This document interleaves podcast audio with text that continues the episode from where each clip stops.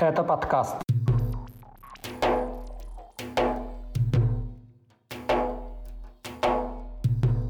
Бывший координатор штаба Навального в Дагестане получил шесть с половиной лет колонии. Кадыров отчитался об отправке помощи в сектор Газа. Суд в Кыргызстане постановил выдворить в Россию чеченца Мансура Мавлаева, несмотря на угрозу для его жизни. Бывшего тренера сборной Дагестана по кикбоксингу обвинили в госизмене из-за участия в войне на стороне Украины. Об этом и не только в 159-м выпуске подкаста «Кавказ. Реалии». О главных событиях Юга России и Северного Кавказа за неделю вам расскажу я, Катя Филиппович. Привет! Поставьте лайк прямо сейчас, и мы начинаем. Бывшего координатора штаба политика Алексея Навального в Махачкале Эдуарда Атаева суд приговорил к шести годам и пяти месяцам колонии общего режима. Его признали виновным по статьям о хранении наркотиков и оружия. Активист вину не признал, правозащитники называют дело против него сфабрикованным. Изначально гособвинитель просил суд назначить Атаеву 7,5 лет.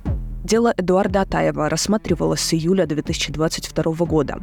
В суде активист заявлял о насилии со стороны правоохранителей. По его словам, при задержании силовики надели ему на голову пакет, обмотали скотчем, а затем силой вложили в руки предметы, похожие на рукоятку пистолета и гранату. Атаев связывает преследование со своей гражданской позицией и противодействием коррупционным схемам МВД по Дагестану. Он неоднократно выходил на одиночные пикеты в Махачкале, требуя пересмотреть результаты выборов в Хасавюртовском районе республики. Его адвокат Исрафил Гададов в комментарии для редакции «Кавказ Реалии» заявил о планах обжаловать приговор, рассказал о многочисленных недочетах в этом деле и назвал обвинительное заключение прокуратуры незаконным. В апреле 2021 года прокуратура приостановила деятельность общественной организации штабы Навального в регионах России и внесла их в перечень организаций, причастных к экстремистской деятельности или терроризму. Руководители ФБК заявляли, что таким образом, цитата, «Кремль потребовал признать экстремистами всех, кто с ними не согласен».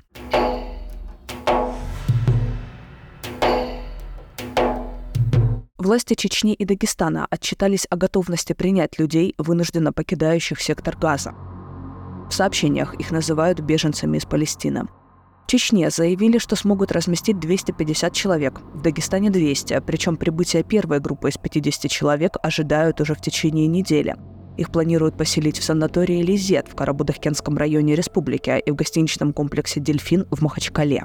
В официальных сообщениях из Дагестана не уточняется, идет ли речь только о гражданах России, но судя по упоминанию сопровождения переводчиков – Возможно, подразумевается и также прием вынужденно покидающих Газу людей из числа арабского населения. В Чечне готовятся к приему российских граждан, сообщает региональное управление МЧС. ЧГТРК «Грозный» при этом уточняет, что решение о размещении 250 человек принял федеральный штаб по работе с беженцами. За несколько дней до этого глава Чечни Рамзан Кадыров отчитался об отправке третьей партии гуманитарной помощи для жителей сектора Газа – эти грузы глава Чечни используют как инструмент для пиара, отмечали опрошенные Кавказ Реалии эксперты. Гуманитарная помощь из Грозного оплачена фондом Кадырова, но доставлена спецбортом МЧС России. Таким образом, Кремль дистанцируется от поддержки палестинцев, заявляли в международной организации Transparency International. Это может быть связано с напряжением в отношениях Израиля и России после антисемитских погромов в Махачкале. Поэтому груз идет из Чечни, мусульманам от мусульман, заявлял в комментарии для редакции «Кавказ Реалии» руководитель Transparency International в России Илья Шуманов. Мне кажется, что такое дистанцирование Кремля от э, Э, поддержки Палестины через э, использование Кадырова и его такого особого статуса в международной арене может позволить Кремлю отстроить свою поддержку. И в самом начале мы видели, что э, эти гуманитарные грузы маркировались как российские грузы. В дальнейшем э, речь идет о том, что это уже поддержку, которую оказывает Кадыров при его помощи, при его поддержке, с тем, чтобы в любой момент Кремль мог сказать о том, что это не помощь страны э, российских властей официальных, но со стороны вот отдельных э, субъектов, которые нельзя запретить оказывать гуманитарную поддержку э, властям Палестины. Кадыров стремится получить одобрение у мусульман, но препятствует выступлениям в Чечне в поддержку жителей сектора Газа. Так, в одной из школ Грозного предостерегали от пожертвований палестинцам, а о негласном запрете на стикеры и флаги Палестины в регионе сообщал чеченский оппозиционный телеграм-канал НИСО. В апелляции суд Кыргызстана постановил выдворить из страны уроженца Чечни Мансура Мавлаева. Ранее его признали виновным в незаконном пересечении границы и назначили 6 месяцев заключения. При этом защита настаивала на максимально возможном наказании, чтобы он не был выдворен в Россию. Мавлаев заявлял о смертельной опасности и о том, что в случае высылки ему грозит расправа со стороны кадыровцев. Вот что говорит его адвокат Бакыт Автандил. Казалось бы, да, и прокуратура, и мы, защита Мавлаева Мансура просим дать максимальное наказание в рамках предъявленной статьи, да, судебная коллегия приговаривает его тому, что он уже 6 месяцев отбыл и освободил из зала суда. Как бы его никто после этого не задерживал, он абсолютно свободно вышел на улицу. Автандил уточнил, что Мавлаев остается на территории Кыргызстана, поскольку апелляционное постановление будет оспорено в кассации. 27-летний Мансур Мавлаев, мастер спорта по тэквондо. В 2018 году он работал инженером в Чеченэнерго. Некоторые СМИ, а также чеченские оппозиционеры сообщали, что в 2020-м Мавлаева осудили на три года лишения свободы за критику властей Чечни. Однако по какой именно статье было вынесено решение, неизвестно. Соответствующего приговора нет на сайтах судов. Мавлаева освободили условно-досрочно в 2022 году, но в августе его снова похитили сотрудники ОВД Шалинского района Чечни. Его удерживали в одной из секретных тюрем, однако ему удалось сбежать и нелегально, без документов, попасть в Кыргызстан. В России Мавлаева объявили в федеральный розыск по делу об экстремизме. По данным чеченских активистов, этим летом кадыровцы похитили его родственников, которые живут в селе Старые Атаги, и удерживали их в Шалинском РОВД. Силовики в Ингушетии заявили об убийстве подозреваемого в терроризме. Как утверждается в сообщении ФСБ, он начал стрелять и был убит ответным огнем. Доказательств этой версии силовики не предоставили. По словам источника редакции «Кавказ Реалии», это не было спецоперацией, а было обычным задержанием. По словам собеседника, убитый Хизир Ганиев. Его подозревали в пособничестве предполагаемым боевикам 33-летнему Амирхану Гуражеву и 35-летнему Адаму Аздоеву. Весной этого года их объявили в розыск по делу о серии перестрелок в Ингушетии. В апреле в перестрелке в республике были убиты четверо якобы причастных к нападениям на правоохранителей. Еще два человека были арестованы, девять объявлены в розыск. Власти утверждали, что нападавшие объявили себя сторонниками террористической организации «Исламское государство».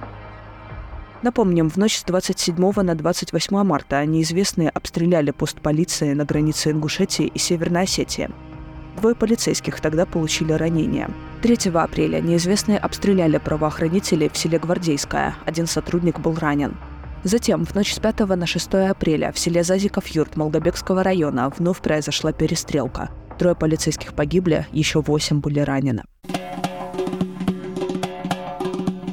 Скачивайте приложение «Кавказ Реалии», чтобы оставаться на связи в условиях военной цензуры в России. Ссылки на приложение вы найдете в описании к этому выпуску подкаста. Бывшего главного тренера сборной Дагестана по кикбоксингу Ахмада Ахмедова в России обвинили в госизмене за участие в боевых действиях на стороне вооруженных сил Украины.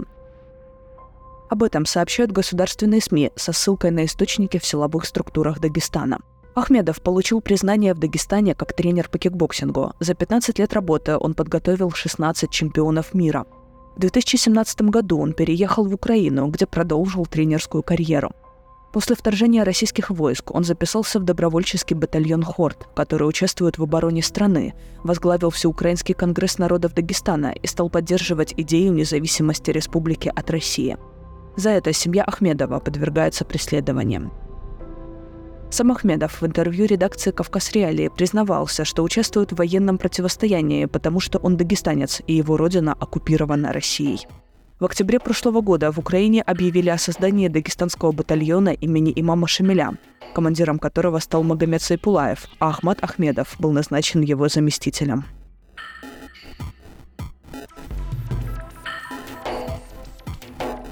Это был подкаст «Кавказ Реалии» о главных новостях Юга России и Северного Кавказа за неделю. Ставьте нам лайки и пишите комментарии, если дослушали до конца. Этот выпуск для вас провела я, Катя Филиппович. Пока.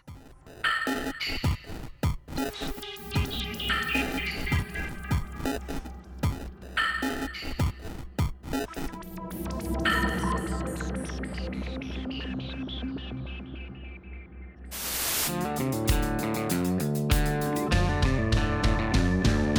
Студия подкастов «Радио Свобода». Человек имеет право. Время свободы. Американские вопросы. Кавказ подкаст. Атлас мира. Цитаты свободы. Скучно не будет. Слушай на всех подкаст-платформах. Просто надень наушники. Подкасты «Радио Свобода».